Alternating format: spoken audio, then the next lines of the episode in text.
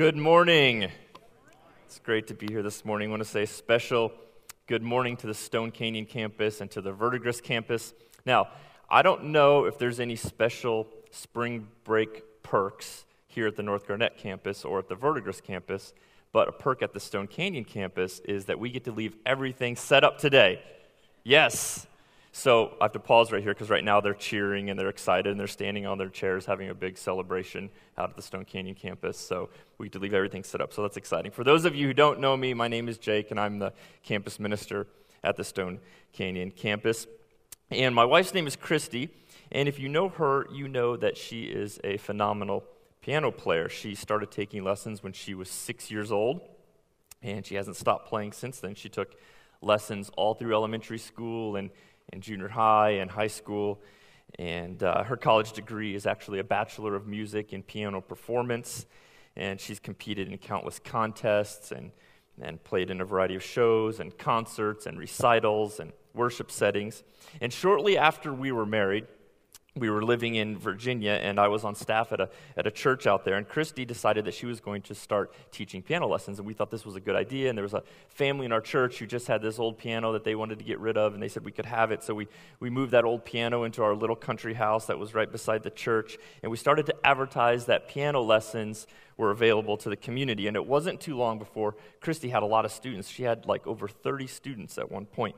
And we were really excited about this. And um, th- there were many, many times that I would sit in another room in our house while Christy was teaching piano lessons. And I would be hearing the lessons, and I, I couldn't help but think of how great of a piano teacher she was. I mean, it sounded like the kids were having a great time, and uh, there was like laughter, and they were learning a lot, and candy was being handed out generously, and uh, she wasn't slapping anybody's hands when they messed up or anything like that. It just seemed like this really, really great time, and, and uh, she was, I, I just felt like what a great teacher she was. And those first few months of that were great. But then something happened. Every once in a while, a student would quit. And uh, it wouldn't be long before we would fill that slot again, so it was kind of no big deal to me. There was always kids kind of on a waiting list and always someone else to fill that slot. But just, you know, every once in a while, some students just, they just wouldn't stick with it. One day I noticed that Christy was kind of upset and noticed something was bothering her, and I asked her what was wrong. She told me that she felt like a failure as a piano teacher. And I, I couldn't believe it because, like I said, I, I thought everything was going great. I could hear the lessons. I was witnessing them firsthand. The kids were learning a lot. They were having, a, they were having fun. Um, we had over 30 students. I thought that's really successful. So I asked, why in the world does she feel that way? I asked her, why do you feel that way, that you're, that you're a failure as a piano teacher? And she said, well, because every once in a while kids are quitting. Why are they quitting? What's wrong with me? And just like any loving husband would do, I looked her in the eyes and I said, of course they're quitting. Everybody quits piano lessons, right? I mean, walk down the street, ask anybody, did you take piano lessons? And they'll say, yes. And you'll say, did you quit? And they'll say, yes. I mean, it happens all the time. I took piano lessons. I had a great teacher, but I quit two years in. So I looked at her and I said, you're the only weird one that stuck with it. You're the exception to the rule. Now, in that moment, a couple surprising things happened. One was she overlooked that I called her weird, which was great. Uh, and the second was she admitted that I was right, which is also a surprising thing for me. Um, we're going to be talking a lot today about perseverance. Perseverance can be defined as steadfastness in doing something despite delay or difficulty in achieving success. Steadfastness in doing something despite delay or difficulty in achieving success. Very few people persevere through learning the piano and becoming great at it. Why is that? Well, for most of us, it's not easy. It continually gets harder and harder, and it's a slow process. And sometimes there's no light at the end of the tunnel, and it's really easy to get distracted by these other activities that we have in our lives. It just takes a lot of work. Christy and a few others have persevered, and they've become great. But myself, along with millions, including a lot of you, I bet, I see hands raised. Let's be honest, we're quitters. Now, my favorite sport is football, and my favorite team are the Cincinnati Bengals. Who Dey? I'm the only one in this room that knows what that means. But I was almost converted to becoming a Green Bay Packers fan. I hear a couple cheers. A couple years ago, when I had the uh, uh, opportunity to tour historic Lambeau Field. Many of you have heard of uh, uh, Green Bay's legendary coach, Vince Lombardi. He has got a ton of awesome quotes, and one of those is this. He said, The man on top of the mountain didn't fall there. And I think that's great. It takes a lot of perseverance to get to the top of a mountain. You just don't end up there. So, our question this morning is Have you ever persevered through something? When you take a look at your life, has there ever been a time where you were faced with challenges that seemed insurmountable, but against all odds, you kept fighting and you kept pushing forward and you hung in there and you, and you pressed on until you were eventually successful? And you look back on it now and you think, wow, that was the stuff that movies are made of. They should make a movie about me and my life. Maybe it's easier for us, though, to actually answer this question Have you ever quit? When you take a look at your life, has there ever been a time where you just flat out gave up? You knew that what lied ahead was going to be super difficult, it was going to be hard, it was going to take a lot of time. And after you gave it some thought, you just realized that it would be easier if you said, you know what, I'm done. I just don't think it's worth it. And so you just walked away. I think we can find encouragement from God to persevere through many different situations in our lives, even situations like playing the piano or, or climbing a mountain or any number of other challenges that we face. But today, as we look at chapters 13 and 14 in the book of Acts, I want us to consider the importance of perseverance in reference to our walk with God and the, the plan and the purpose and the mission that He has for each of us. And I hope that as we kind of fly through these two chapters, you will see the, the highs and the lows of being on mission, and you will pick out a few things that stand out to you as things you can really hold on to, as bits of encouragement as you struggle and persevere through the mission that God has put in front of you. So, just for a little recap, a couple weeks ago, Jared spoke to us about a guy named Saul and this ama- amazing conversion experience that he had. And uh, Saul went from a guy who was hunting down Christians and having them killed to a, a guy who was who uh, was who became a Jesus follower himself and a, a very popular one even today. Then last week, just kind of following the order of the chapters through the book of Acts, Matt brought us this message about a guy named Peter in Acts chapter 10. Today we're going to pick back up right in chapter 13, just going right in order. Just four short chapters since Saul had this amazing conversion experience and his life was forever changed. Now, if you're like me and you're reading through the book of Acts, you kind of feel like all of this is happening super quick. Like it's just boom, boom, boom, one thing right after another. But in reality, a lot of this is taking a lot of time to play out and unfold. In fact, Saul's conversion, um, from Saul's conversion in chapter 9 to the beginning of this first missionary journey in chapter 13, uh, could be somewhere around a decade. Now, we know some very important things happened in that amount of time in the life of Saul. But just kind of keep that amount of time in mind as we, as we go through it today, because that's going to be important later. So, what's going on with Saul in the years since his conversion to Christianity as we pick back up with him in chapter 13? Well, first of all, we're going to start calling him Paul this morning. Luke, the writer of Acts, begins to call Saul Paul in the 13th chapter of the book of Acts. So we're going to start calling him Paul from this point on to eliminate any confusion. And in chapter 13, we see Paul and this guy named Barnabas, along with many other Jesus followers, in the city of Antioch, and they're spending time together and they're doing what the church should be doing. They're praying, they're fasting, they're teaching, they're worshiping, they're prophesying. And the Holy Spirit Actually speaks to this group of Christians and instructs them to set apart Paul and Barnabas for a specific work. And so they do just that, and Paul and Barnabas set off on a missionary journey along with a helper by the name of John Mark. And one of the first things they do is they sail to the island of Cyprus. And there they, they travel around preaching in the Jewish synagogues. And uh, one interesting thing happens in the city of Paphos. There's this encounter that they have with a Roman political figure by the name of Sergius Paulus and his attendant, who's named Bar Jesus, or also uh, called Elymas. And his attendant is a Jewish sorcerer, like a magician. And I just think what a pair these two must have been this Roman political figure and this Jewish sorcerer. And Sergius Paulus was actually interested in hearing the word of God from Paul and Barnabas, so he sends for them so that he can hear their message. Elymas, on the other hand, he's opposed to Paul and Barnabas. He even went so far as trying to turn Sergius Paulus away from a faith in Jesus Christ. And we read in Acts 13:10 that Paul says to Elymas, "You are a child of the devil." And an enemy of everything that is right. You are full of all kinds of deceit and trickery. Will you never stop perverting the right ways of the Lord? Now the hand of the Lord is against you. You are going to be blind for a time, not even able to see the light of the sun. So these are some really harsh words from Paul spoken to Elymas. He calls Elymas a child of the devil and an enemy of everything that is right. He says that he is perverting the right ways of the Lord. I don't know everything that Elymas was involved in, but it seems like uh, he was involved in a lot more than just simply having a personality conflict with Paul and Barnabas or something like that. He was actively leading people away from the message of Jesus and his love for them. Acts 13:11 says immediately mist and darkness came over him and he groped about seeking someone to lead him by the hand. When the proconsul, that's Sergius Paulus, saw what had happened, he believed for he was amazed at the teaching about the Lord.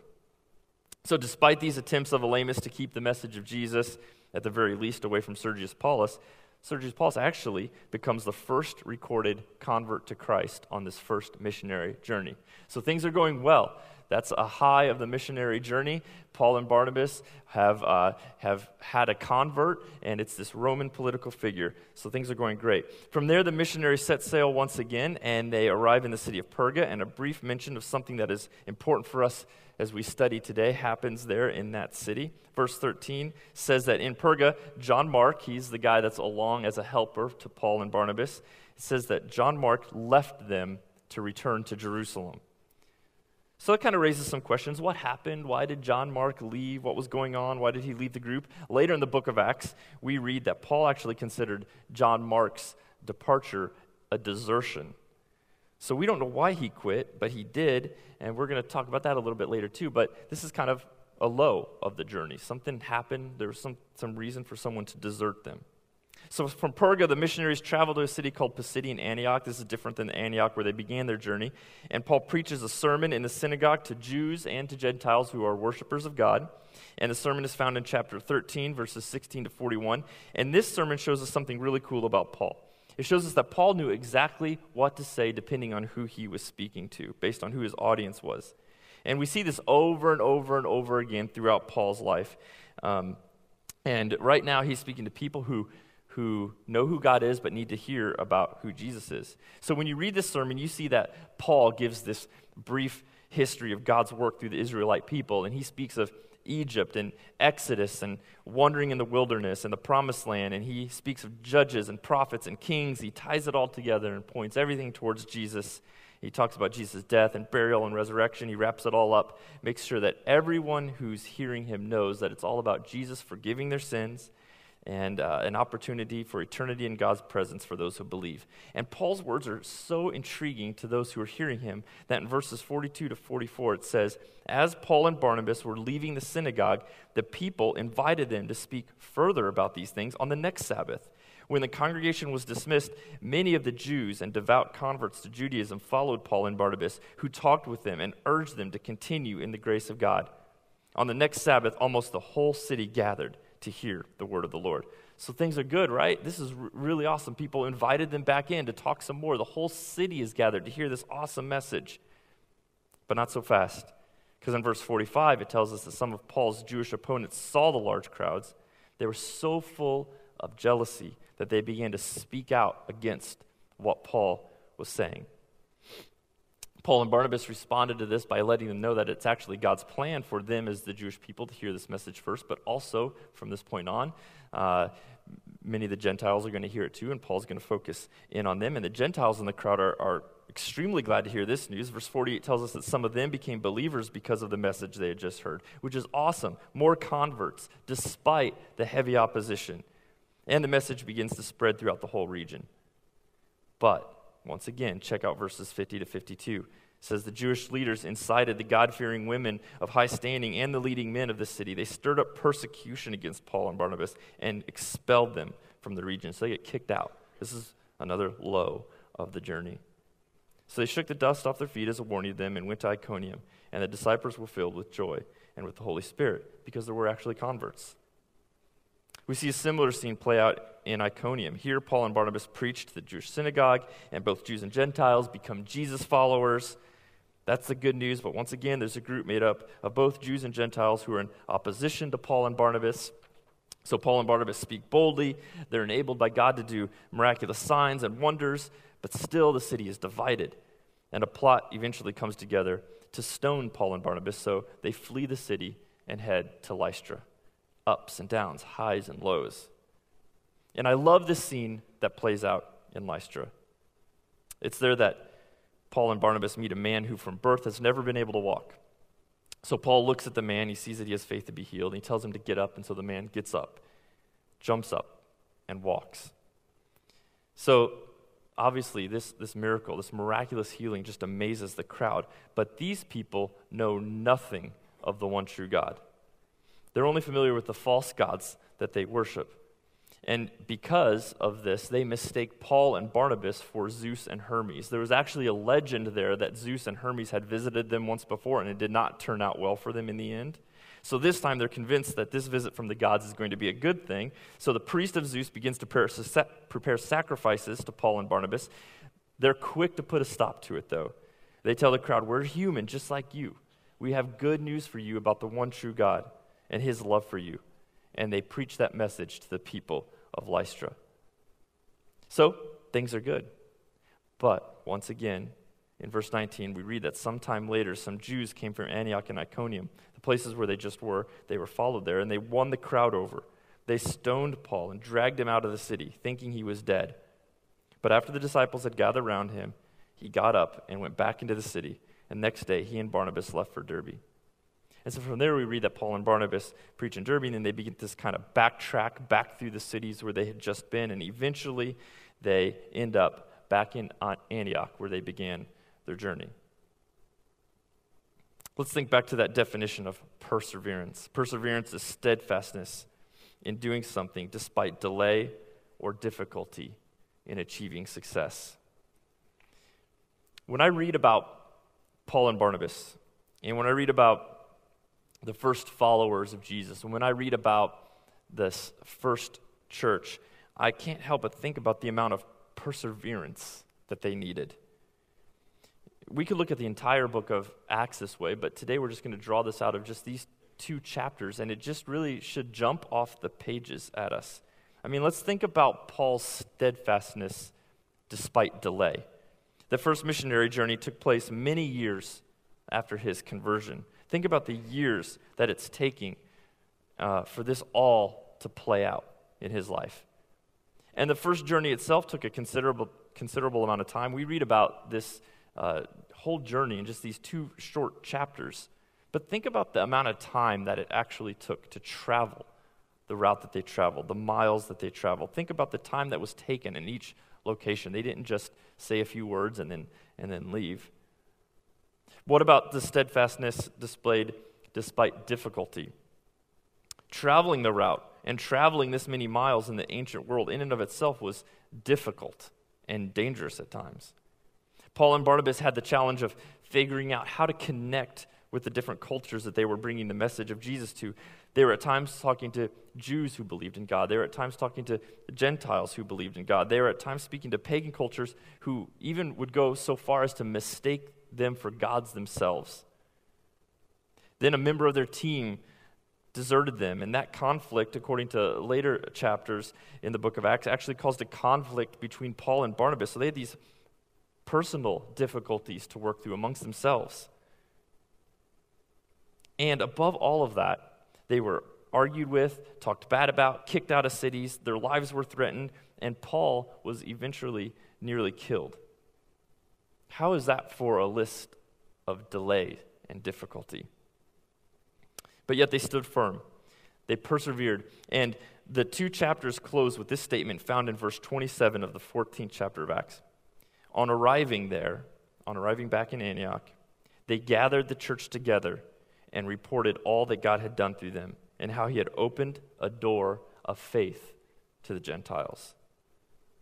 God opened a door are you kidding me? In the world that we live in today, any one of those delays or difficulties would be labeled a closed door by most American Christians. Think about this. It might play out something like this today. How long is it going to take to grow this church? Years? It's not going to just explode like I've seen some other places do, well, that must be God closing a door for the work we're doing. The, the long process ahead, is going to be difficult and dangerous and full of challenges. Is there any way we can make it quicker? I mean, if God is behind it, shouldn't it be more efficient? But it's not. Well, that must be God closing a door on the work we're doing.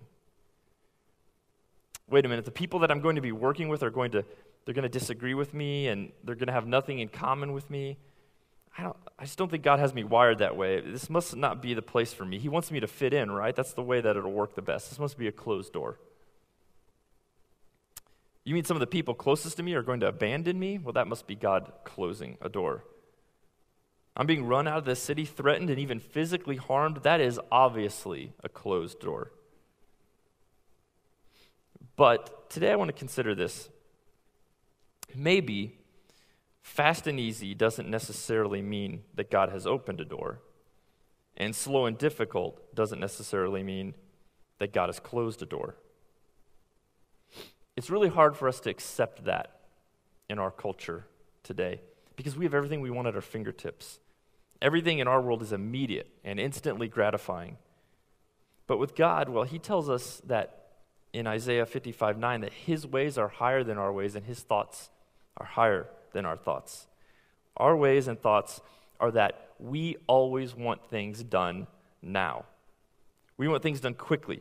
We want instant success, and we want success to look a specific way. We want success defined how we and the world around us always define it. We want the day of Pentecost every single time, where 3,000 were added just like that. But sometimes, for reasons that we may ne- never understand. We experience delay and difficulty, just like Paul's first missionary journey. Now, you may have faced a lot of delay and difficulty in your life, especially when it comes to your walk with God and His plan and purpose for you. Maybe you've prayed and prayed and prayed, and you feel like all you hear is silence. Maybe you've waited and waited and waited until it feels like forever, and nothing seems to be happening. Maybe you've been either figuratively or literally beat up, kicked out, mocked, left for dead, and you don't know what you have to even show for it. Maybe you've actually quit, or at the very least thought about quitting. Like John Mark, you've deserted the mission. You've walked away, and now you don't think God or anyone else would ever want you back. Maybe successes you've defined on the mission that God must have for you seems elusive and most of the time completely unattainable. I think it's really easy for us to see the success of this first missionary journey for Paul and Barnabas because we read about it today and we read about these converts and we think, oh, that's great. And we read about the gospel spreading and, and we actually sit here today as a result of that part of the millions upon millions who have heard the gospel because of that first church and, and even that first missionary journey. We even know that this first missionary journey produced other heroes of the faith. For example, a guy named Timothy, as in 1st and 2nd Timothy, later on in the New Testament, is from the city of Lystra, which was one of those cities visited by Paul and Barnabas on that first journey. But with all the delay and difficulties that Paul and Barnabas faced on that journey. And without that benefit of hindsight and where we sit today in history, there's only one way that they could have viewed that journey as a true big success. It's because they trusted that God's thoughts and God's ways were different than theirs, were higher than theirs. The length of time that it took them, the challenges that they faced, the opposition that rose against them, the people that didn't understand them, the number of converts that they counted, those things were all in God's hands. And therefore, they were able to persevere through it all. And here it's why we can believe Paul when he later writes about perseverance. He writes in Romans 5 3 through 4 We also glory in our sufferings because we know that suffering produces perseverance, perseverance, character, and character, hope. James writes in James 1 3 through 4 Consider it pure joy, my brothers and sisters, whenever you face trials of many kinds, because you know that the testing of your faith produces perseverance. Let perseverance finish its work so that you may be mature and complete, not lacking anything. If you think there's a, a lack of character and maturity in American Christianity today, it's probably because in our impatient, fast paced, get it done now, instant gratification culture, we've failed to let perseverance finish its work. But before we point that out in others, because that's really easy to do, we need to look inward and ask ourselves Have I persevered? Am I willing to persevere? So let's talk about that real quick. I think one thing we need to do is to stop allowing the world's definition of success to overshadow God's definition of success. And here's what I mean by that we need to be really careful about assuming that we can see the entire picture like God sees it. Remember, His ways and thoughts are not like ours, He has a completely different perspective that we don't have. The way we define success in this culture may not be how God has defined it for us at all. We need to trust Him and persevere, knowing that God has a plan, and fulfilling the plan He has for us is more important than being successful to the culture around us. Also, let's strengthen each other by sharing our stories of victories and our stories of delay and difficulty. Paul and Barnabas did this. It says uh, there near the end of chapter 14, as they made their way back through the cities that they had already visited, that they strengthened the disciples and encouraged them to remain true to the faith, saying, We must go through many hardships to enter the kingdom of God. And then later they gathered the church together and reported all that God had done through them. It strengthens and encourages all of us when we share life together and make this place a church where everyone is welcome, no one is perfect, and anything is possible. That's what perseverance in this mission is all about. And finally, we can't afford to have quitters because there are consequences to quitting. There are consequences for both the quitter and those who they quit on. And we see that later in the book of Acts when it comes to the situation with John Mark. But here is something really important. I'm kind of getting a little bit ahead in the book of Acts with this, but it's really important that we mentioned it today. John Mark got a second chance. And here's the cool thing it was given to him later by Barnabas, one of the guys that he quit on. I love Barnabas. I'm so thankful for guys like him. Maybe you feel like a quitter when it comes to your walk with God or when it comes to the mission that He has put before you at some point. The good news is this there are people just like Barnabas in this place. You may not have found anyone like that anywhere else in your life, but I'm telling you, they are here ready to walk right beside you, ready to give you a second chance. And as a whole, this church will give you a second chance and a third chance and a fourth chance because we don't want to give up on you. We want you to persevere because we truly believe, based on the Word of God, that your steadfastness through delay and difficulty, when it comes to God's mission for you, will lead to success in the kingdom of God. And success in the kingdom of God is, is pretty simple. It looks like this there's a starting place for all of us, and it's believing that Jesus is the Son of God and repenting of your sin and turning towards God and confessing that you believe in being baptized, that's the starting place for all of us. That's a successful starting place when it comes to the kingdom. And then after that, just being a light in this dark world, showing Christ's love to all those whom you come in contact with, who you encounter during your missionary journey, whatever that may be. Whether it takes you across the room, or across the office, or across the hall, or across the street, or around the world. Remember, you are not in this alone because beyond the support and encouragement that you may receive from other Jesus followers, Jesus himself is right beside you. The Bible is clear that Jesus' love for us never fails, it never gives up. It's clear that his love is constant, and above all, it's clear that his love is powerful enough to conquer death itself. When all else seems hopeless, persevere because Jesus is with you. In just a moment, we're going to hear from Heather as she speaks to us about her missionary journey. But before we do that, let's pray this morning. God, we come to you today, and we just praise you for your constant love for us, a love that never fails. We ask that as you uh, guide us step by step, that, that you will not only reveal to us what our next steps should be, but you will also give us the perseverance that we need to make it through this life and to complete the mission that you have for each of us. whatever that mission may be, and, and despite any delays or difficulties that we may encounter along the way. We pray all of this in the name of Jesus. Amen.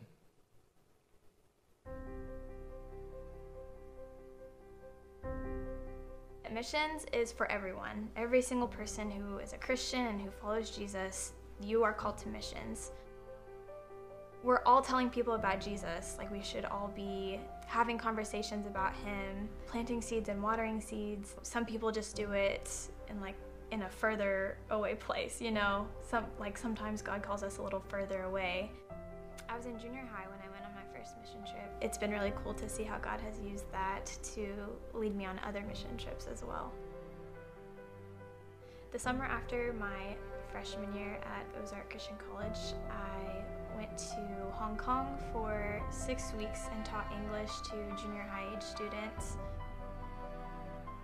For the past two summers, I've been in a small country in the Middle East and I was able to plan and facilitate kids camps, helping people. I was in a library. I would help check people out, have conversations with people, play chess, just sit around and talk and have coffee. That was a big kind of social thing, having people to come and talk over coffee. Uh, while I was there, I was able to teach a English class for refugees from Iraq. We ended up turning that into a Bible study. We got to sit around and just read through a couple different gospel stories. There was a man who would come into the library and he would talk to the director of the library and I would kind of listen and join in sometimes and he was struggling with Islam and the harsh requirements of their laws. He was asking about Christianity and just seemed very open to the Spirit, open to hearing the gospel, and so listening to the director kind of tell him this is kind of what it means to follow Jesus, this is the freedom that we do have in Him. That was cool to see while I was there, and then it was kind of sad to come home and not be able to see what that turned into. There are a lot of refugees in this country, and I was really hoping that I would be able to um, to do more outreach with them while I was there. I didn't get to do much this past summer, and so that was kind of sad. There's a season for everything, and sometimes we go through dry seasons that we don't see the fruit, and that's okay. That's part of it. Just remember that it's worth it. Stay in the Word, having God sing over you through His words. Everything that He says is true. Hold on to the promise that we will see fruit together. We're all planting seeds, we're all watering seeds all along the way. One day we'll all be together. I'll say, like, hey, I know you. Like, I talked to you for three minutes that one time about Jesus, or I prayed with you that one time. Like, and look where we are now, like, in the presence of God forever. Um, and so that excitement, that promise that we do have of forever with Him and with each other, that's definitely, that makes it all worth it. Missions is not for spiritual giants, that's not the case at all. Everyone is just a child of the Lord who's been saved and wants others to know Him to be saved as well. And so that plays out in different roles. And so you can either be a sender, you can pray for people, you can encourage them, you can give financially, and use the resources that you've been blessed with to send people to the field. If you think that God might be calling you to a place, just go. Like, go for a week, like, go for two weeks. Just see what it's like there. Talk to people, talk to so many people, and get confirmation. Have people come together and pray. Go visit a missionary on the field. Uh, if you can't do that, Skype with them. The first thing to do is to start. Just find different ways, be creative. It's really not that hard to get online and find missionaries. First Church supports quite a few missionaries, and so join the missions team. Learn about what God is doing. Um, the ultimate goal is to see the whole world praising Him in the new heavens and the new earth.